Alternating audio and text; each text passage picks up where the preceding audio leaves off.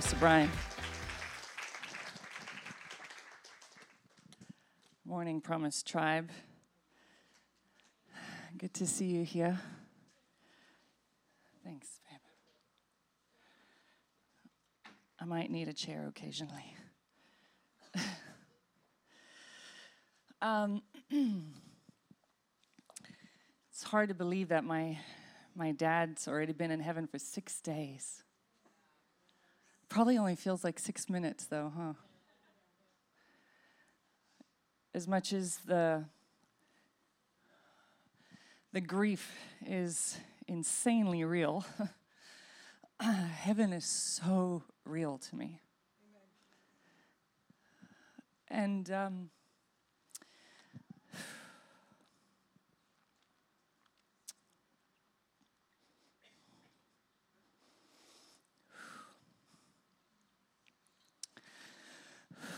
I find myself half the time thinking, like, what is he doing right now? Who's he seeing? I used to, I, I, like to listen to books, and I've listened to a lot on people that have been to heaven and their experiences. And um, there was a good one I just listened to called In Heaven by Dean Braxton, actually, just recently. Um, and then, you know, I love to have conversations with my dad, and I would tell him some stuff that people saw. I'm like, oh, this person said they saw this. And sometimes he would be like, you know, over the course of my, my time with him, not right now, but he would say stuff like, he's like, oh, wow, that, that's cool, that's cool. And then sometimes I'd say, oh, this person said they saw this or this happened. And he'd be like, he'd be like, where is that in the scriptures? He's like, show me that in the Bible. I'm like, Dad, not everything's in the Bible, it's heaven, you know? And I'm like, really? They say the mountains are alive and they move and they bow. And he's like, you know? And so I just think to myself, I wish I could see him right now because I wonder if he's like, oh, they were right. Wow. like, you know, I just wonder how much he's up there going, no, really, that was like that, you know? And so I, I find myself torn, obviously, between my own um, unimaginable loss and thinking about how amazing it is for him. He had never had a vision of an angel, he'd never seen an angel, he'd never like he when Jesus called him to the ministry, he appeared to him all those years ago, but he'd never had more of those. A lot of people have a lot of experiences like that in his life, and he was the one that stood in faith, you know, and believed in faith. And so to be able to see all of that must be so incredible. And you know, if you're new to church here, if you this is your first service, I apologize for the weightiness of this message or this uh, sermon, or if you call this a sermon. Um, uh, I just felt that it was important to take time today and share a little bit more about uh, Apostle Henry's journey and, and what happened and, and processing what we went through. Um, if you want to watch the full story on, on the what happened to him medically, then please go back and watch last week's announcement. It's up on the website. It's under, I wrote, it there as an announcement so you can see it, so you can um, know what happened. I, am not going to cover all that again. I'll, I'll, just make mention to some of the things. Briefly, Dad was diagnosed with um, on May 11th with pancreatic cancer. Um, one doctor gave him six weeks to live, and one gave him three months. He didn't tell me about the one that gave him six weeks. He told me three months to six months, you know. And, when I remember sitting there when he told me that, and I was like, "What? How can somebody be dead in three months?" that thing is brutal. Um, on his last day, on Monday morning, I, I had uh, called Justine. Justine, are you here? Hospice nurse. She's a hospice nurse, and so I, I was texting her because I, I like information. So I had Googled what are the like the last things to look for before somebody goes. You know, like what are the last things? What happens? The breathing, the the skin gets cold, the clamming. I, I need to know, right? So I'm that kind of person. So I'd already Googled Dr. Google and me. Um, and so, but I'd also told the Holy Spirit I want to be with him, like, you know. So um, at uh, 4.45 in the morning, I woke up and, and um, I was like, do I need to go to the room? Because we had a caregiver in there with, with them. And, And five minutes later, the knock on the door and the caregiver, and I went in and, and like as soon as I felt his hands and his arms, he was he was cold and he'd been so hot before and his breathing was labored and anyway and i called justine at about 6.30 or 7 and i said you know these are the symptoms you know what to do next? And um, the nice thing was if there is such a thing as a nice thing but um, right before he passed he passed at 8.20 a.m it was just my brother and anya his wife and my husband terry and i and my mom in the room. Um, Candace wasn't yet at work, and uh, and Justine hadn't yet arrived. And when he took his last breaths, we were with him. And I thought to myself, as he took his last breath, he opened his eyes, and he no longer needed faith because his faith was standing in front of him. You know, even though death is so much a part of life, it's the thing that stirs probably the most emotions in us uh, the most questions, sometimes the most doubts. And there's so much mystery in life that we don't know about. And I'm sure if you've lost a loved one, maybe you have mystery regarding that. And I'm sorry if, if I don't have answers for you. But there are some answers around my dad's. And so if I can bring some clarity for you in helps that would help you also have closure and understand um, what happened. My dad was a man of steady, stable, firm faith. He preached healing and he acted on it. Since I was a little kid, our church in South Africa, we had walls hanging in the church where whatever people had been healed from hung on the walls wheelchairs, crutches, eye patches, heart things, machines. It all hung on the walls because the miracles that we'd seen happen. We firmly believe the scriptures. Jesus came to save, heal, deliver, all of those things, and all of those things he saw. And we saw countless miracles, and we've seen miracles uh, since we've been here. And I know people think, well, why not him then? The thief comes to steal, kill, and destroy in that order. He comes to steal what he can from you like a pickpocket. He'll take it from you, and you won't even notice it's gone until you go looking for it. But that was not his objective. His objective was not to steal that thing, that his objective was to destroy you. He'll steal something in hopes that he destroys you. He'll steal your job in hopes that you will turn against God and no longer come to church. That's the destroying. He doesn't care about your job, he cares about what it destroys in the end. So he's stealing something from you, and your focus is on it, and he's watching your reaction to it. He's watching how stable and how moved you are by what he stole so that he can destroy what he's after. And what he's after is always your faith in God. Do you see God as the good God? Is it always the good, the faithful God? Or did what he steal destroy you? When you're serving God, when you're on fire for the Lord and you're doing what God's called you to do and you're sharing and you're proclaiming, then unfortunately you have a target on you and the enemy comes for you that much harder. He still comes for you regardless, but he will come after you more. He will send his little minions, these little demons after you to try and get you to stop whatever it is you're doing. And he will attack and he will look for an open door. And my dad was great about keeping the doors shut, standing in faith, speaking life. But you know, God says, above all else, guard your heart. Above all else, guard your heart.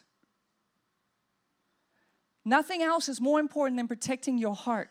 He says, because from it is the wellspring of life. Yet for many, your heart is the first thing you give away so carelessly, so frivolously. Oh, that person, I let them in, they hurt me. Where were your boundaries? Where was your expectation? Where was your no? My heart belongs to God. And with it comes a protective gear case around it. With it comes boundaries of how you will treat me, of what I allow into my heart, because what you do to my heart will forever affect my life.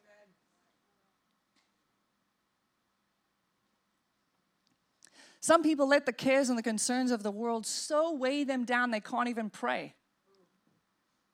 What is that affecting? That's not just affecting your mind, you've let it into your heart. And that is your wellspring. And see, the enemy knows that if he can't attack you the normal way, he can't get through your shield of faith. He will come the only way he can truly hurt you, and that is to attack your heart. And see, my mom was my dad's heart. When she got hit with the autoimmune um, in 2018, uh, called myasthenia gravis. It affects the signals that the brain sends to the muscles, causing weakness in the body, particularly around the, the lungs, the swallowing, um, obviously the extremities. Anything tires you out very quickly. But it, it feels, even so, sometimes it feels like she's suffocating because the muscles around the, the lungs don't expand like they should. So it's not the lungs itself, it's the muscles. So even though the oxygen will look like it's normal, she feels inside like somebody's suffocating her. Okay? It's horrible thing. But in 2019, uh, she almost died multiple times. And if you were here with us, you remember that journey. And it's only because of my dad's faith that she's still here today. He pulled her back from the clutches of death so many times. And that's why she's still here today.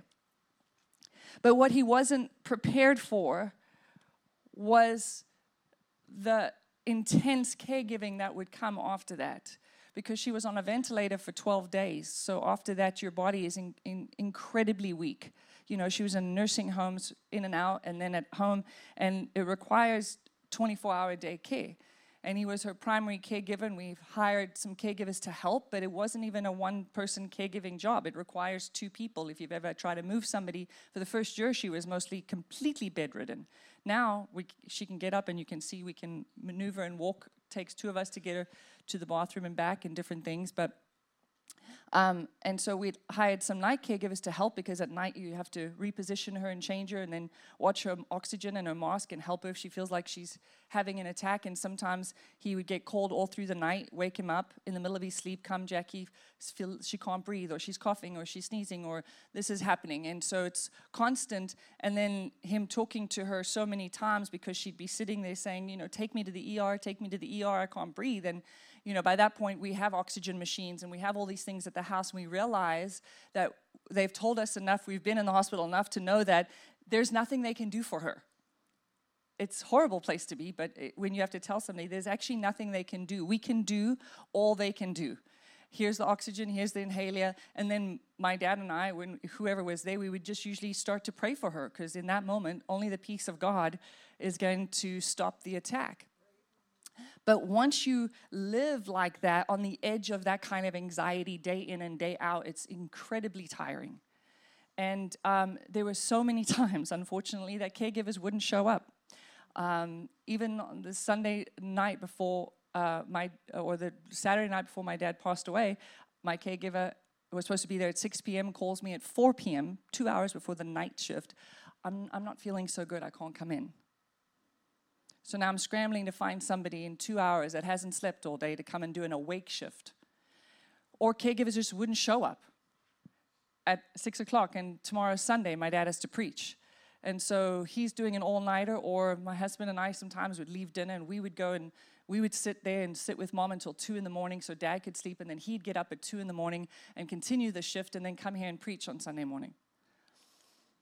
So this this is an on, ongoing thing. I don't know how many people I've interviewed that come for a day of training and then not show up for the day, or train them and not show up. And Yadira, my faithful caregiver here, who's been with us for so long, she's been through so much of that with us. Honestly, it's sad people's work ethic, but um, it, it, it's an exhausting, tiring thing, and that's why in 2019. Um, my dad started to hand over more and more of the ministry to me. I was already running certain departments, uh, already the dean of the Bible college over the young adults and the youth and all that kind of stuff. But then uh, he started to hand over more and more because his time was focused on taking care of my mom.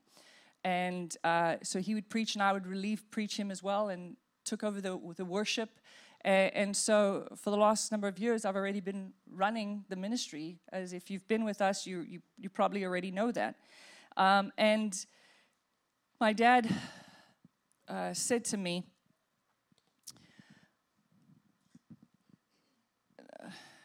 as I said last year when I, I walked in, he came into my office one day and he just said, I can't do this anymore. Unfortunately, with the MG and, and just with mom's age comes certain memory issues and OCD. And um, it's quite grueling f- to face day after day. And he was tired, as any person would be. I remember he told me one time it's been 1,785 days straight, no break. Never a break, not one night, not one moment of not worrying about somebody else. You can't imagine that kind of tiredness. Um, and when he got the diagnosis, I was concerned because of how tired he was, because he'd fought for so long, he had no fight left in him. But I said to him, Dad, I have fight. I have faith. You have a tree of faith in your heart. You don't need to to, to do it, we'll stand for you. I'll, I'll stand for you in both the natural and the spirit. My faith is strong. Within about three weeks of him finding out, um, he became completely jaundiced, yellow, from his eyeballs to his skin, yellow. Like you can't imagine that somebody could go so yellow. He became weak. He was throwing up. He was in excessive pain. His abdomen swelled because it was retaining fluid. He couldn't eat. He would give him a few pieces of mango and, and a bite of yogurt to get try and get a pill down, which would take him 10 minutes to try and swallow a pill. Um, ex- ex- terrible pain. And, and then I would, you know, be trying to medicate him to try and leave that. So half the time he's asleep or out of it severely. So it's not like you know, normal sickness where you can feel like, oh, were you chatting up until the last minute he decided to leave? No. Most of the time I'm like, you know, what, what's, what's happening here? And when he had lucid moments, I'd be sitting talking to him like, what about this bill, Dad? Suddenly I'm, I'm running. I mean, I already know the ministry. I was already running everything, but I hadn't run his all his personal household and all my mom's doctors and medical bills. And Yadira's going, this medication needs to be ordered. I'm like, how do we do that? She's like, here's, give me the phone. I'll do the app, you know. So thank goodness for people that were helping me. Um, but in these moments, I'd be like, Dad, what is this? What on earth is a backflow test? And only you know if you have a house you know what that is. But like i learned a lot of things very quickly. But um, things went from bad to worse exceptionally fast. There were so many things i didn't even know. I didn't know you could have anemia be bleeding and have a blood level of four and need five blood transfusions or that you could be um, have a blood sugar count of 419 and be practically comatose from that. Um, and these were all at the same time. Uh, so you know there were so many things that went so drastically wrong and it's at the time in the in the in the fight it's it's hard to make sense of things but once you get to a certain place and then you look back and everybody starts to feed information to you of what they knew it starts to, you see the big picture. Um, so I'm, I'm, able to relay things now to you. Uh, when my brother we were in the, the first time we were in the hospital for 12 days. It was at the end of the, the 12 days. And he my brother told me this this last week, okay? We, he didn't tell me at the time, but he said he was sitting with dad. I was preaching here on Sunday, that Sunday, and he said he was sitting with dad, and dad was kind of staring in the hospital, just staring off into the space, which he did quite a lot because he was conserving his energy. And he said, Dad, he's like, What are you thinking about? And my dad said, Going home. And Haynes said, Oh, going home to mom? And my dad kept quiet. He said, and then Haynes said, Oh, going to heaven. And my dad said, Going to heaven. And so that's what he was already thinking about in the first day. When I sat with Pastor Lindsay, they had come to visit dad in between the hospital stays. And she said to me, when she saw him and spoke with him that time, she said she knew he was going. She said he knew he didn't want to stay and fight. And um, I saw it too. I just refused to acknowledge it. There was a day when my dad, you know, he was just he was, it was so incredibly weak. My husband, me, and the caregiver to trying to move him into the wheelchair to try and get him to the bathroom. And halfway through, he'd say, "Stop, stop, wait, wait, wait, wait, wait! I can't breathe. I can't breathe." And he was just, I, I think, like, I think to back if you've had COVID, that that really weak COVID, like times ten. You know, where you feel like I'm gonna pass out, faint, die if I try and move, breathe. You know, um, and the one night I could tell he was so weak and, I, and he was like, I just, we were coming back from the bathroom. He's like, stop. He's like, I need to, I need to talk to you. I need to talk to you. And I'm like, oh no, oh no. I just had a feeling he was going to say what I didn't want him to say, you know? Uh, and I was like, Dad, I'll, I'll fight for you. I'll, I'll fight, Dad. Just don't give up. Don't give up, Dad. I said, You don't need to have faith. He's like, I don't know if I can go on like this. I said, You don't need to have faith. I, I have the faith. You don't need to have faith right now. Just don't give up. Don't give up. Why was I saying that? Because you can only stand in faith for someone when they want to live. Faith is an amazing thing when you stand in the gap for somebody else. And Jesus allows that. You can pray for your kids, you can pray for your spouse. But if you're praying for your spouse to keep their job and your spouse secretly doesn't want that job anymore, guess what? It's not going to work because you have to be in alignment with that person's will. You have to know what that person wants, and then you have to stand with them in the gap. That's what it means. If a person is saying, Hey, I'm so weak, I'm not feeling good, I can barely pray, and you say, I'll pray for you, I'll stand for you, and that person says, Please. That means to stand in the gap for that person, and you can pray for them. But you cannot pray against somebody's will that's called witchcraft. Even if you're saying that you're say, praying the scriptures, you can't pray against their will. God honors a person's will so much, he will let you go to hell for eternity because you choose to not have him. He will pursue you the whole time you're here on earth. Up until that last moment, he will pursue you. But if you choose no, he will honor your choice. And God does the same thing with His saints, He honors it the same way. You know, the Holy Spirit, He's such a guide and a comforter and a helper. And He'll lead you even when you don't want to hear what He has to say. Not sure if you've ever been there, but when he woke me up at 2:45 a.m. in the morning that Monday night, that Tuesday morning, less than a week before my dad passed. I didn't want to hear what he had to say when he said, Cindy, dad wants to go home. And he's going. And you're going to regret this if you don't just be his daughter right now. When he said he's going, he wants to go and he's going. Whew, I did not take that well. I did not take that well.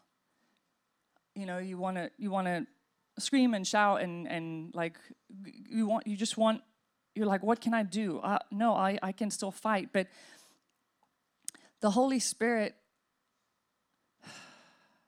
he's such a he's such a comforter. He's he'll lead you and help you and he'll tell you the things that are good for you even if they don't feel good. That morning when I went in to speak with my dad, and I just lay on the hospital bed, put my head on his chest, and I, I just loved on him and cried and, you know, said all the things like, How are we here? and how is this happening? And, you know, um, but that's when he told me, I'm tired, I want to go, I'm, I'm, this is, this is, you know, and I said, This isn't the journey we thought it was going to be. You know, that's the other thing. You don't know. You, you're ready for the fight, but you're not quite sure how awful the fight is going to look in front of you. And I'm sure some of you have been through things in your life where you're like, man, I w- I didn't think that the fight was going to look like that. I was prepared in my mind for one thing, I wasn't prepared for this. And all of that was like my dad's worst nightmare being poked and prodded and, and tubes coming out of him and, and everything else you can imagine. It, it was just not, it was just not what, what he had in mind. But, you know, my brother, when I spoke to my brother that day, I, I said to him because the Holy Spirit had told me had told me this, and it's like, okay, what's the confirmation? Well, I went in, got the confirmation from my dad, and then when I called my brother that day, as he was sobbing, he said to me, "You know, I haven't for one second not believed Dad was coming through this." And he said, "But the yesterday and this morning, today, he said." I've had such a heaviness on my heart. And he said, I had these thoughts come through my head. What are you going to say at his funeral? And he was like, Why am I thinking that? And he said, I had such sadness. I woke up in the middle of the night in a cold sweat. And he said, Now you're telling me this. I said, Hey, and that's the Spirit of God warning you. It's the Spirit of God warning you. And I said, That's how, how, how beautiful the Holy Spirit is. Gosh, I wouldn't have believed that it would be less than a week and he would have been gone when he told me that. But like I said, the Holy Spirit will tell you what's good for you, even if it doesn't feel good just like you do with your kids, right? You're going to eat that broccoli or you know you're going to you're going to I'm going to do this for you, but you you don't like it. It doesn't feel good, but I'm telling you it's for your good. Because the Holy Spirit knew that I wouldn't have coped if I didn't get those moments to hold his hand and love on him and say all those things and have him say them back to me. Even though we had so much time together.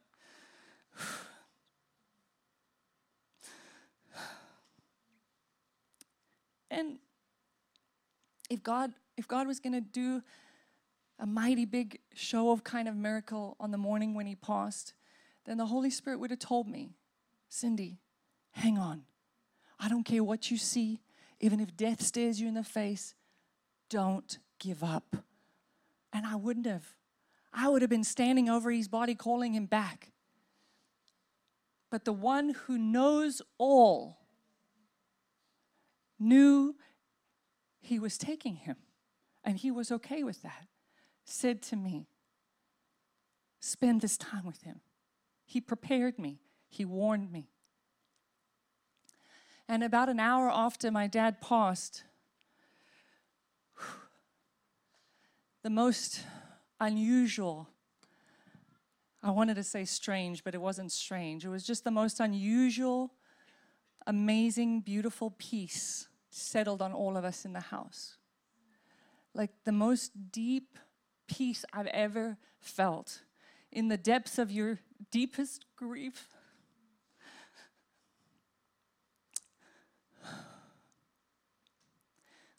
My cousin Craig, he walked into the house and he said, Wow, there's such a peace in here.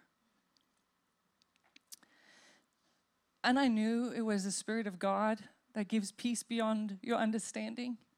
It's being able to lay your understanding down that you can receive that peace. But in the midst of that, the peace, I realized how much anxiety and heaviness I was carrying, caring for him, which was gone in a second. And not in a human way, it was in a, a spiritual way. And, and God's peace was so deep and so real. I can't even explain it. Um, and I pray that if you ever lose somebody that you know they're going to heaven, they've passed on, that you would experience that too. Because that is the hope we have. We grieve for our loss because I'm never going to get a hug again. But I will one day. Might be sooner than we think, depending on the presidency. Come on now, I had to lighten the mood a little.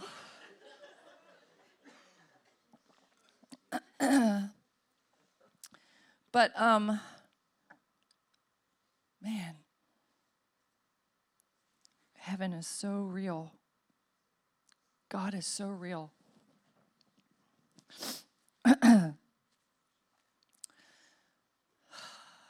yeah, what Jesus did for us is so real.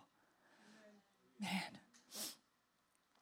two days after he passed, um, I was finally at my back at back at our house and had a, had my first morning alone in the quiet with my Bible, my coffee, and a, three boxes of tissues. And Pastor Vicky Bentley called me, who's the senior pastor's wife from uh, Maranatha. And you know, Ray Bentley, her husband, passed away quite suddenly. And we had actually met for coffee with my dad and her. I think it was the beginning of the year, actually. I can't remember. Maybe the end of last year, beginning of this year. And so she called me um, to pay her condolences and to talk to me and encourage me. And and she she said, "I got this scripture this morning that the Lord gave me for you." And this is the scripture. It's John chapter 12 and verse 24. We'll put this up for you. And this is Jesus talking, and he says, Very truly I tell you, unless a kernel of wheat falls to the ground and dies, it remains only a single seed. But if it dies, it produces many seeds. Those who love their life in this world will lose it. Those who care nothing for their life in this world will keep it for eternity. Anyone who wants to serve me must follow me, because my servants must be where I am and the Father will honor anyone who serves me. Before I go into this, this hit me. I mean, there's so much to this one scripture, but uh, before I go into, we know that Jesus is talking about himself going to die. That's what he's going. He's talking about him laying his life down. We understand that. But he uses the analogy of a seed. You know, I like information. I like to study things, and so I was like, what does that look like? And so I'm going to just read to you a little bit what I found. You know, so because I was like, does a seed really die before it grows into a plant? Is that what's happening? Does it actually die? But not in the literal, not in the literal sense. It says every seed that you see on the ground is as alive as the tree or plant next to it. Seeds carry within them an embryo that is very much alive. That embryo, I think we have a picture of a seed, that embryo carries in it all the DNA, all the instructions it needs to become a plant that it's meant to be very much like a baby, right? It's just a little seed, yet everything is already in it for what it needs to be. All the DNA, all everything, its future is already inside this little seed. The embryo is surrounded by nutrients that help the seed germinate, and then, of course, a hard shell that protects the embryo. And together, the embryo, the nutrients, and the hard shell wait for just the right amount of water, soil, and heat to grow. The seed somehow knows the exact conditions the mature plant will need to grow.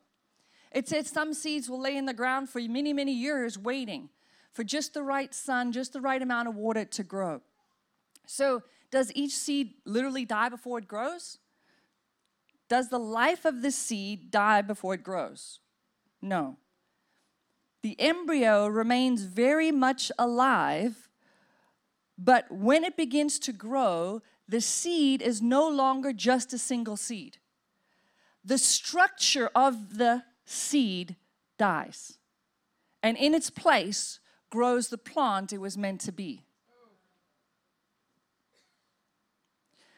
The plant that in turn will eventually stretch up and bring the beauty and nourishment and produce yet more seeds.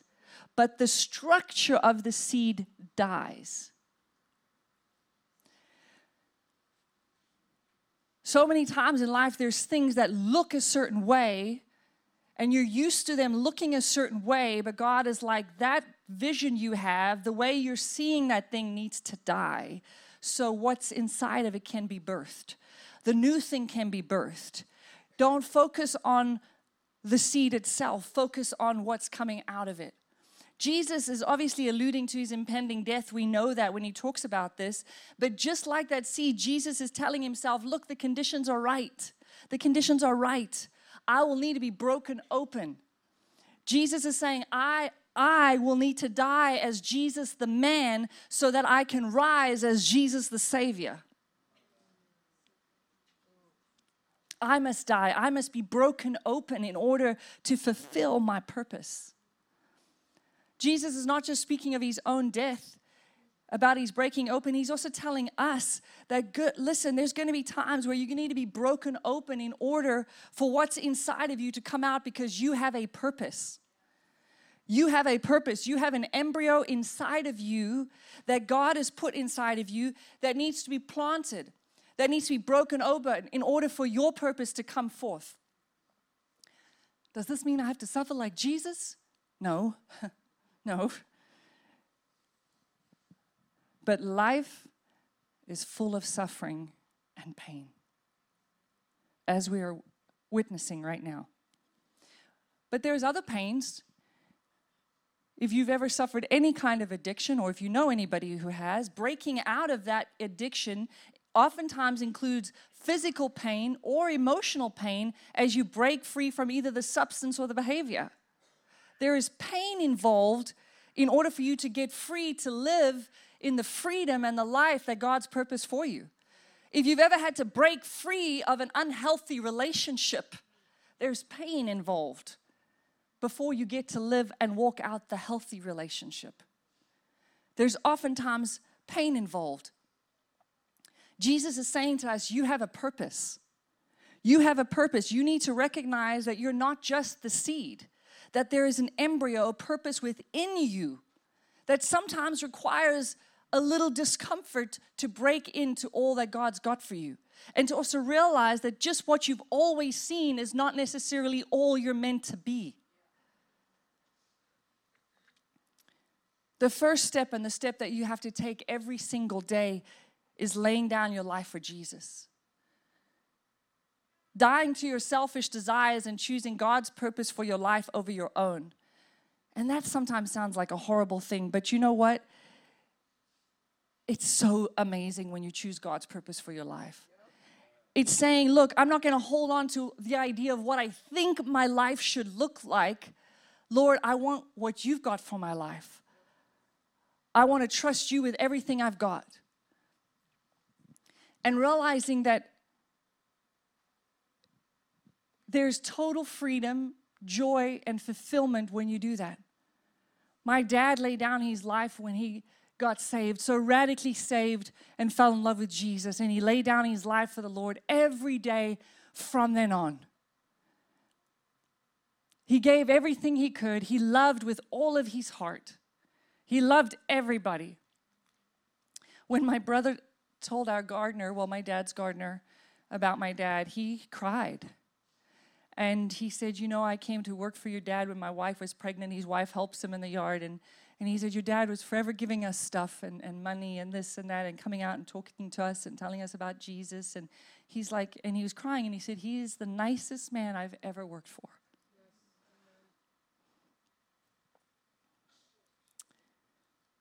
Even my dad's death will be significant.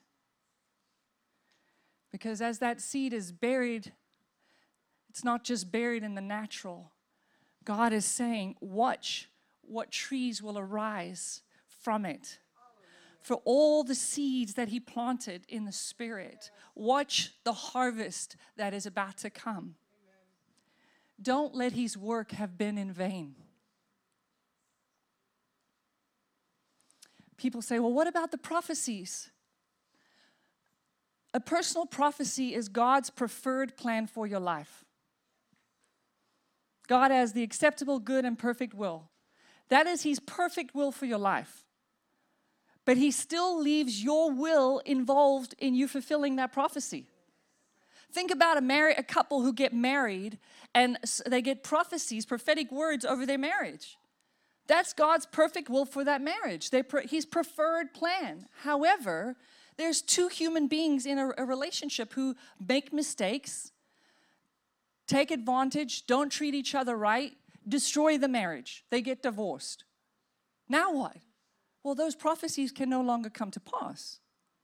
However, if you ask God for forgiveness and repent on your part and forgive that other person, and you get married to somebody new, guess what? God's got all new prophecies for your life.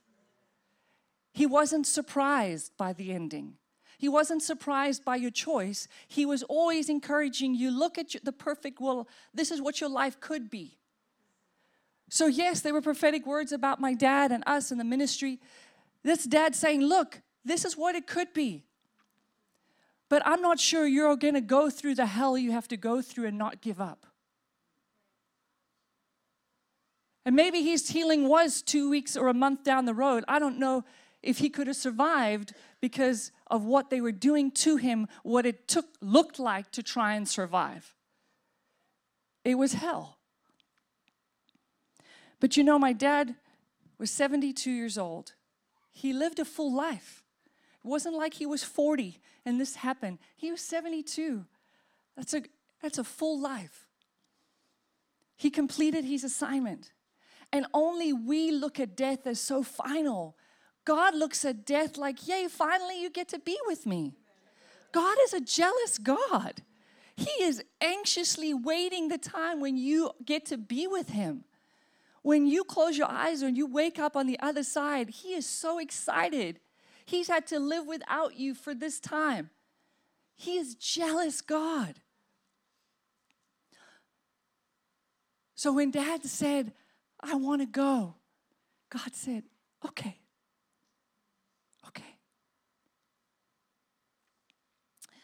That morning, um, Pastor Vicky called me and I went to read that scripture for myself in the Bible and I sat there as I was pondering it as the Holy Spirit was just bringing so much to me about that scripture in dad's life. I wrote next to it in my Bible the date he passed, 717. And as I looked at that, I went, Holy Spirit, does that date have any significance? Because in the in the Bible, prophetic numbers, symbols, there's all this prophetic. And I said, or did Dad just wait until Monday? Because I'd said to him, Don't you die on Sunday, Dad. I got to go and talk to the church. I don't want to get up there and tell them you died. They won't forgive me. I need, and I so, I mean, you think I'm kidding, but I was like serious. And uh, I went home after that Sunday and I, I sat by his bed and I cried and I said, Dad, thank you. Thank you for holding on. You can go now. You can go now. And my mom said the same thing to him You can go. We understand. We love you, but you can go. And we don't want you to suffer anymore. So you go and be with Jesus. And uh, I was out walking that morning after I said that. I went to walk my dog.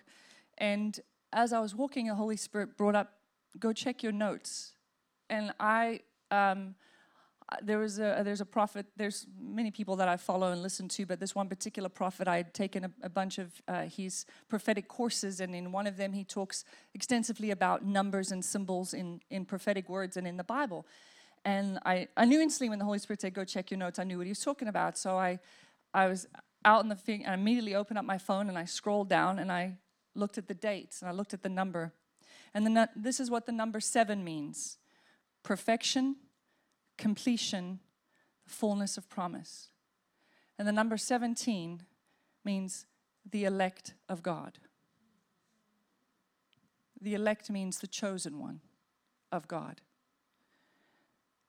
In God's eyes, His chosen one had completed and fulfilled His assignment. And now He sees the fullness of the promise.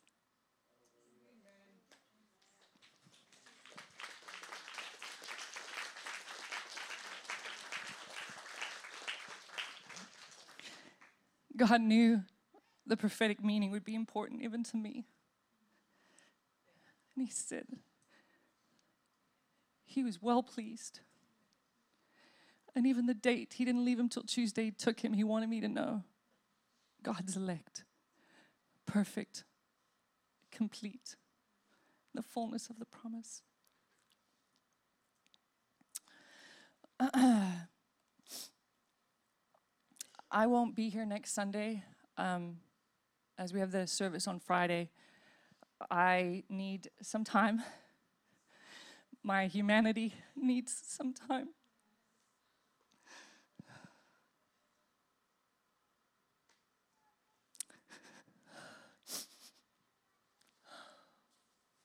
So I'll be back the next Sunday. I've asked Pastor Darren, who's doing the, my dad's service, to speak next Sunday, and then Pastor Brian will speak the following Sunday.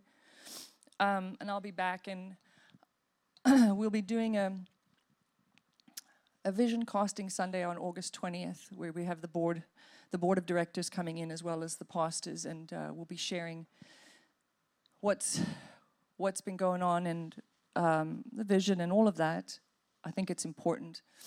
And so there's a lot of exciting things. Nothing is going to change. My dad and I are very close on, on everything that was running at the promise. Holy Spirit is doing an amazing work here. And just like the devil thought, he thought he stole dad to destroy this work. Not so. God even chose the day he would take him to say, no, that's not the way it is. But I have a mandate to get as many people saved, filled with the Holy Spirit, walking in the power and the wisdom and the knowledge that I can. And that is our mandate here at the Promise. We're a church on fire, and we're not going to let anything put a damper on that. We can cry and we can grieve, and joy comes in the morning. And it's okay to feel everything we're feeling. But in the same breath, through my tears, sometimes I just smile because I know He's in heaven and I, I know what He's doing, and I'm just so jealous. I'm just so jealous. I just wish I could ask Him like a million things. So, uh, thank you for listening, and I we won't be doing any more sad services. So, uh, please feel free to come back to the promise. You're like, man, that church is depressing. um, my mom is here on her birthday. I'm sure you want to pay your respects. I do still ask. You can hold her hand, but please try not to get too close. Her immune system is rock solid, strong as an ox, but uh, you know what I'm saying. Please be cautious, people with immune stuff. So um, we, you can hold her hand. We just no no hugging or, or kissing her face or getting close to her face, please. Um, but uh, she's here. My mom is so strong. Like the day of, she wanted to go and be with Jesus. She, she tried all morning to to die with him. Like I'm not even kidding. Like she tried, for reals, for like hours. And she told me, "Tell my tell my spirit to go." I'm like, what am I, Elijah? Like, who am I? Like, she's like, tell my spirit to go. I'm like, since when do I have that kind of power? I was like, Mom, you know, and after a few hours, it's like, it's, she, I was like, uh, you're still here. It's not happening. It's, she's like, she had the blankets pulled up. She's like, nope, I'm still trying. I'm like, all right. That's like, that's the kind of love they shared. And so, but the next morning I walked in and she said, well, God didn't take me, I must still have work to do. She said, I still have people to, to sow into their lives. And the ladies that come over and visit, she's like, I still have to sow into people's lives and I still have to share with them. And, and she shares with everybody. You get close to her, she'll prophesy over you, you know, outcome faith. And so that's what she said. And she said, Dad would want us to, to go on and, and to keep going. And, you know, and that's as much cheeriness as I can handle for five minutes, and I gotta walk out and be like, I'm not there, okay? Like, you can be there, I'm not there yet. So, but uh, yeah, people like, how's your mom doing? I'm like, better than me, okay? better than me. But uh, happy birthday, mom. Happy birthday from dad in heaven, too. We love you. Would you just close your eyes for me for a moment? If you're sitting here today and you have not made Jesus the Lord of your life, if you're not 100% sure that if you were to close your eyes, that you would wake up in heaven seeing Jesus face to face, then you can get right with Him right now. Just raise your hand. I'm going to pray for you.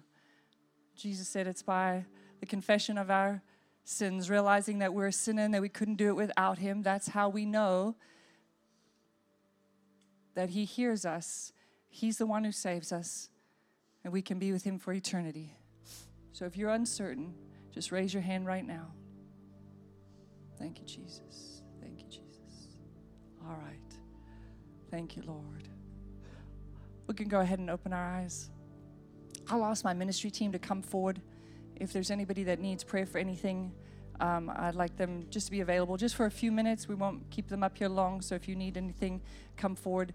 But otherwise, Promise Church, thank you for coming out. Please come and support, come and come and celebrate Dad's life on Friday, okay?